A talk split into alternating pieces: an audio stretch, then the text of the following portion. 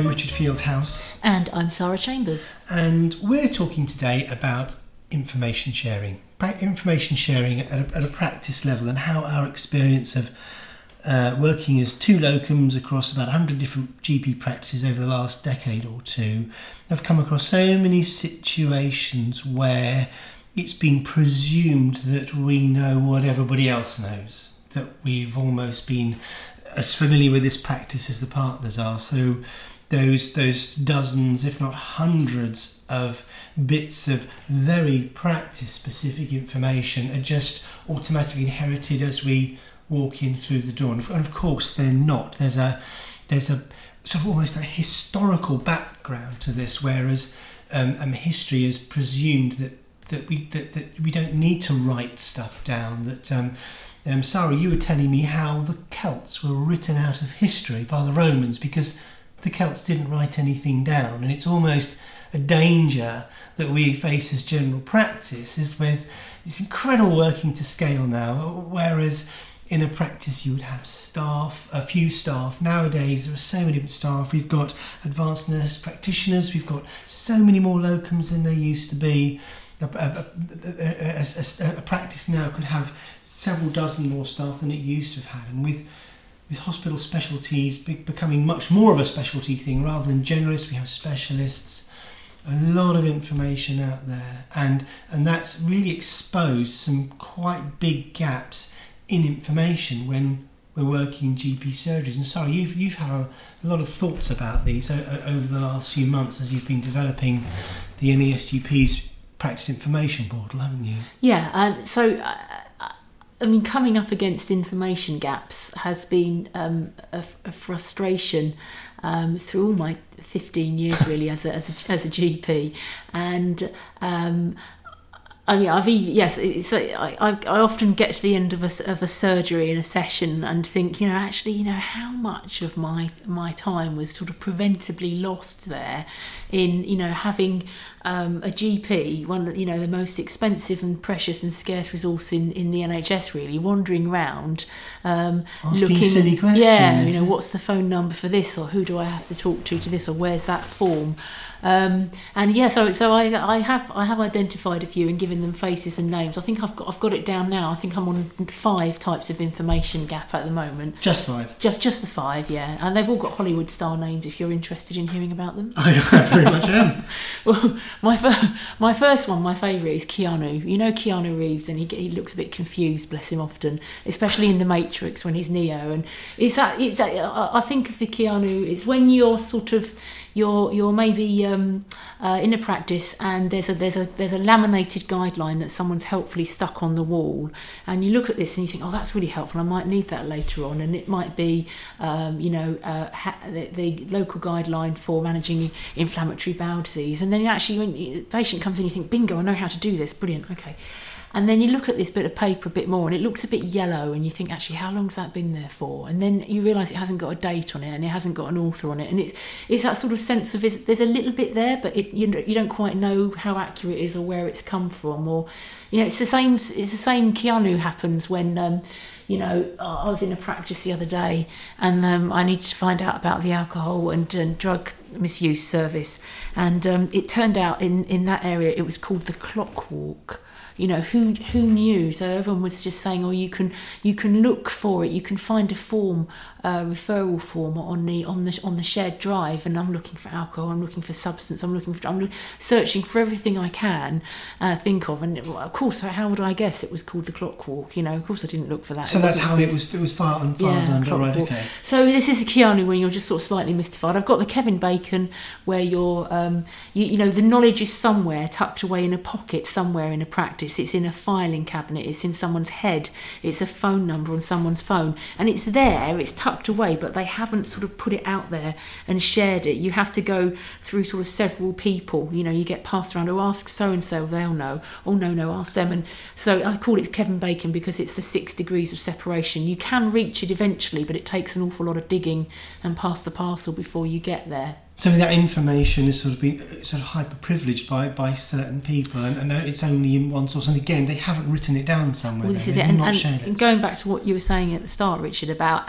this being about locums having access to information, I would argue it's actually all practice staff, really. They're all affected by this. You know, it's quite striking.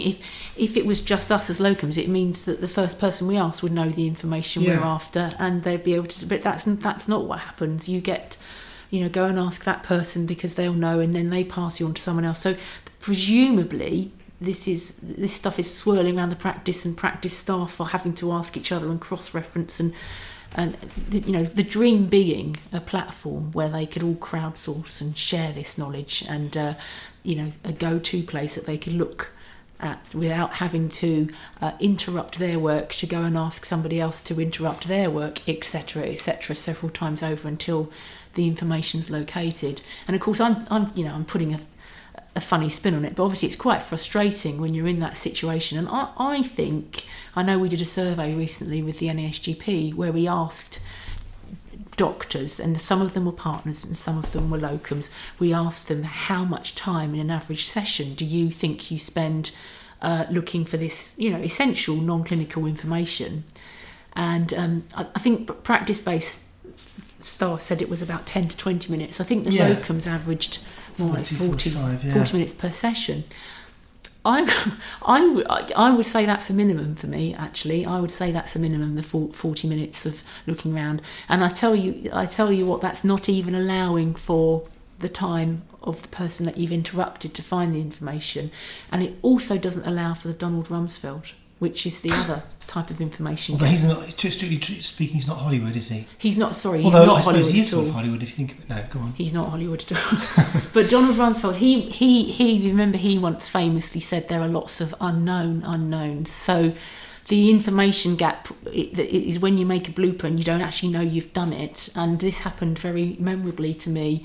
I was in a practice, I frequently was at this practice, so I had a misplaced sense of confidence that I knew the latest on what was going on. And it was all to do with referring people for ultrasounds. So I'd done a surgery, a couple of patients who needed an ultrasound referral, which I'd done in the usual way, as I had done for the weeks and months before.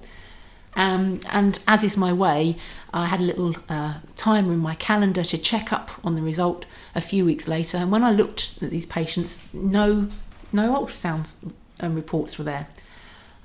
So I dug around. I messaged the secretaries, what's happened here? Can we chase up where these people's appointments are? And they sort of, oh dear, Simon, don't worry. But what happened was... And it turns out the appointment-making arrangements for this ultrasound scans had totally changed. Instead of sending off the request forms and the patients waiting to hear via post about their appointments, they actually, now there was this difference that as well as sending off the form, you also had to give the patient a phone number to make their own appointment. So this bit of information, it was not written down on any guideline. It had come in, apparently, on an email to the practice. Some of the practice staff had seen it, others hadn't. So again, you've got this incomplete sharing of this soft, changing intelligence. And I was not, although I was the locum in the practice, I was by no means the only doctor who'd been affected by this. You know what email inboxes are like, and many of the GPs in the practice also hadn't seen it. So there was this kind of catch-up of patients having to be traced and phoned and told to book their appointments, and patients phoning in saying, where's my appointment? This whole kind of chaos, which must have... I can't even begin to quantify how long that would take in the practice. This information is really, really important, and I guess everybody just assumed that, A, everybody else had received the message and read it and had remembered it and were in a state of mind at the time of reading such that they wouldn't be able to forget it. And, of course... none of that really exists, does it? So it hasn't just... there was those emails had never been transferred onto a shareable platform where everybody... Indeed.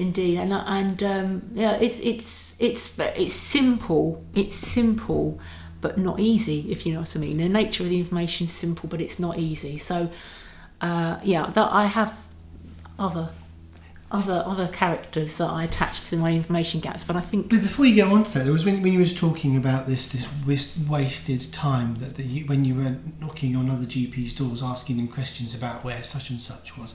The other thing I was reading about recently the other day is about when you're interrupted, when you're having to sort of stop what you're doing and then do something else, and then stop that and then go back to what you were doing, and the amount of time wasted doing that. If you're doing one thing, you spend 100% of your time doing that one thing. But if you're having to do two things, the time it takes you to transfer from doing one thing to the other is called the transformation gap, and that takes away approximately 20% of your time. So actually you are spending 40% of your time seeing the patient, 40% of your time resources dealing with the interruption, and then you've got that big waste gap.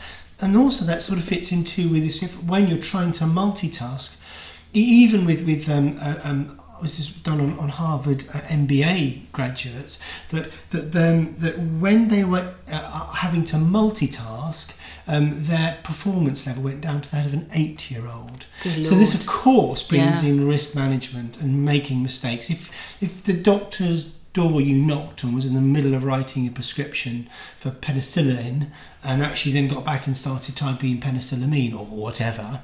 I know that mistake is now difficult to do, but again, we could have made a mistake. We could have forgotten something we were just about to tell the patient or whatever. So it's not just the waste of time; it's the risk that this can bring in as well. Oh, that's really interesting. But you mentioned you got some other Hollywood characters here.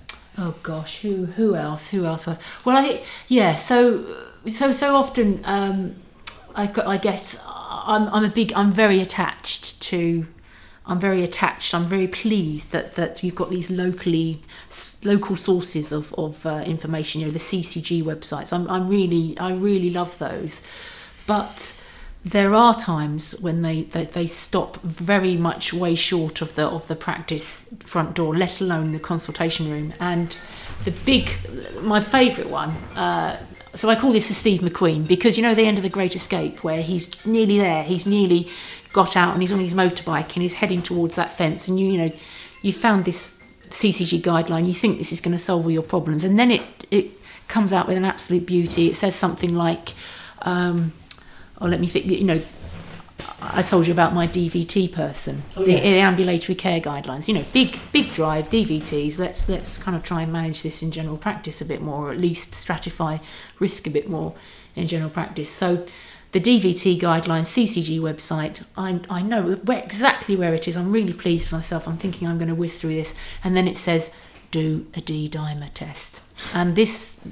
totally undid me, because I'm in a practice where I don't know whether they've got a near patient testing kit, I don't know whether they're using the lab, where do I begin, how do I actually enact this, what's the follow-up process for this patient who I might have to be sending a blood test off for. 3 members of staff and a GP interrupted on that one, all practice staff undone by the fact that the box, that they did actually have a near patient D-dimer testing kit, but nobody knew where it was. A real shame. But also you've got the relative, a patient with a deep vein thrombosis. You've got a countdown time again, haven't you? It's not critically urgent, but you want to get that test done, and because you need to then dispense the heparin. You know where that is, and that's again a whole other load of pain to go through. So time critical factors like this, and of course wasting patient time, and then delaying diagnosis, delaying management. And I think having an experience like that, it's going to happen sometime. But it would be great having had that learning. If you could record it for future, and this came up with my last Hollywood face, my Judy Garland, which is the over the rainbow thing, which is where actually nobody quite seems to know what the situation is, and they sort of fudge it. And you tend to get this with your more perhaps unusual and therefore challenging admissions, and most memorably recently was an 8-year-old boy with a suspected testicular torsion, and handed round, getting through the hospital switchboard to an on-call doctor is hard enough, but then to be, as you know, passed between different specialties. Oh no, general surgery. No, it's not me. It's neurology. No, sorry, urology. It's the paediatricians. You know, being handed round with nobody really seeming to know what the protocol is was kind of sense quite frustrating. But you know, lessons were learnt, and as it was happening, I kept thinking, I can't be the first doctor ever, the first GP that's ever had to refer a patient into this hospital, in this practice with this condition. There must be some pathway, there must be somewhere that this has happened before, that this could be recorded. And so somewhere for you as the locum there that day, that you went through this very painful process, but for Christ's sake, testicular torsion. When you said time critical, that I thought of that actually, because that one really has got a clock ticking. And you've got a little child in and lots of pain. You've got very anxious parents, but having learnt that information, got the kid off to hospital. So you have nowhere to share that learnt information for the next locum, the next part of the partners to learn. Yeah, this is it. And you know, managing information like this, you know, how can we bring all these different sort of streams, these different formats, these different inputs, how can we bring them all efficiently into the consultation room with us and keep them up to date, or have a mechanism to update them ourselves if we find they're out of date, or if we have, you know, a painful learning experience like that, you know, 40 minutes trying to do an admission with a, you know, waiting room full of angry patients. And which, of course, is why we've created the Standardised Practice Information Portal, NASGP SPIP. Well, that's what we were coming on to, isn't it? Yes, it is precisely from these years of experience of hitting these information gaps and feeling this sense that we, you know, going up and asking people information and finding that they've got it somewhere, and or somebody somewhere knows, and can we not just record that, and can we not just bring that into the consultation room with us? This if you're listening to this and you've got to sign in to the NASGP website. If you just sign in to the NASGP website where it's sign in, you've got you can go in there and you can invite any practice that you work in, as many practices as you want. You just type in the practice manager's email address, and you can type in a whole load and invite a practice, invite those practices to sign up to these standardised practice information portals. And the best news is they're free. Practices do not have to pay a penny. Sure, there is a potential payment option if a CCG has got a whole load of practices that the CCG wants to sort of preload its guidelines from up high, so that the CCG can then, the practice can then pull these down and then tailor them locally. But they don't have to do that at all. It's there, ready to go. We're doing some updates to it, Sarah, aren't we? I was going to say there's three good news things about SPIP. The first is that it answers the direct comment that I've had from practices. You know, I mentioned before the practice where they said, and I have had this voice chiming in my ear as we've been thinking about SPIP, we don't know what you need to know. So the good news for the practices is we ask the input side that the practice puts the information into. It asks daft questions, you know, it asks questions from the point of first person voice, asking, how do I do this, how do I do that? And they're encouraged to add very basic information as if they were explaining it to a total child, you know, to a total new member of staff. And it comes from all these questions and information gaps that we as clinicians sitting in those consulting rooms have had. So that's the first bit of good news. The second bit of good news is that because primary care is large and complex, SPIP is large and complex, but there is, from your point of view and the practice point of view, a locum pack module within it, which is sort of skimming off the sort of, if you like, the most commonly used things, or perhaps the safety critical things. So that's a lot less of an endeavour for the practice to fill in, but will give you a really good flying start when you're arriving at practices. And it's actually a new thing, isn't it? The locum pack is a new module. I mean, it's actually culled from information that's already in SPIP. It's just bringing it all into one area, so it's easier for you and the practice for locums and the practices to input and access. And the third really good bit about SPIP is that we realise it's a lot of information. It doesn't, obviously it's not like a bit of homework. It doesn't all have to be filled in at once. It's certainly for the Judy Garlands of this world, where it's going to be infrequent, challenging things. It's just there as a shelf. You don't have to complete it, but you can add things on the go as you come across them. But the other bit of help, the other massive bit of help that practices can have in completing it, is that there is a network function. So the database that sits behind SPIP is called QDOS. It stands for Centrally Updatable Directory of Services. And practices can kind of club together, or they can talk to their CCGs or whoever, their providers, people who might be have information that they want to access. Federations, hubs, hospitals, providers, whatever. And these network organisations can fill out the database, their QDOS, and practices can access it from their SPIP and pull it through and display it in their SPIP. But crucially, just like my DVT guideline, rather than it just being a guideline, the practice can actually add practice-specific information that's really going to make that guideline or pathway work in their specific practice circumstances. So you kind of get the best of both worlds. You get masses of help with the practice completing it, but the practice also get to tailor and edit it to their needs. Fantastic. For their staff members. Yeah.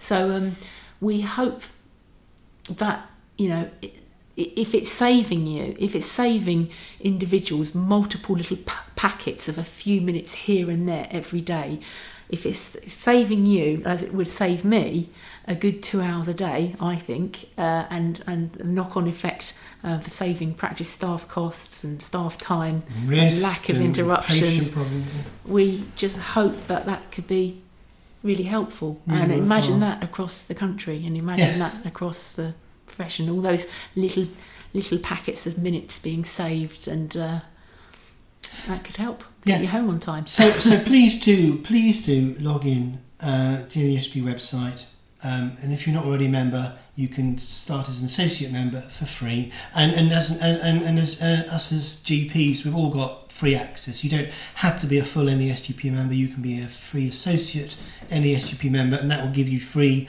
lifelong login. And if you actually want to help your practice or practices update the SPIP for them, the practice manager can enable you as an editor, so you can add stuff, or there's plenty of message sharing areas, sort of help crowdsource it. So please do. So Sarah, thank you ever so much for that. That was really interesting, okay. And look forward to our next podcast. Thank and if you. Anybody gets any more information gaps or Hollywood stars that they want to add to the catalogue, then let us know. I was thinking maybe a George Clooney. Oh.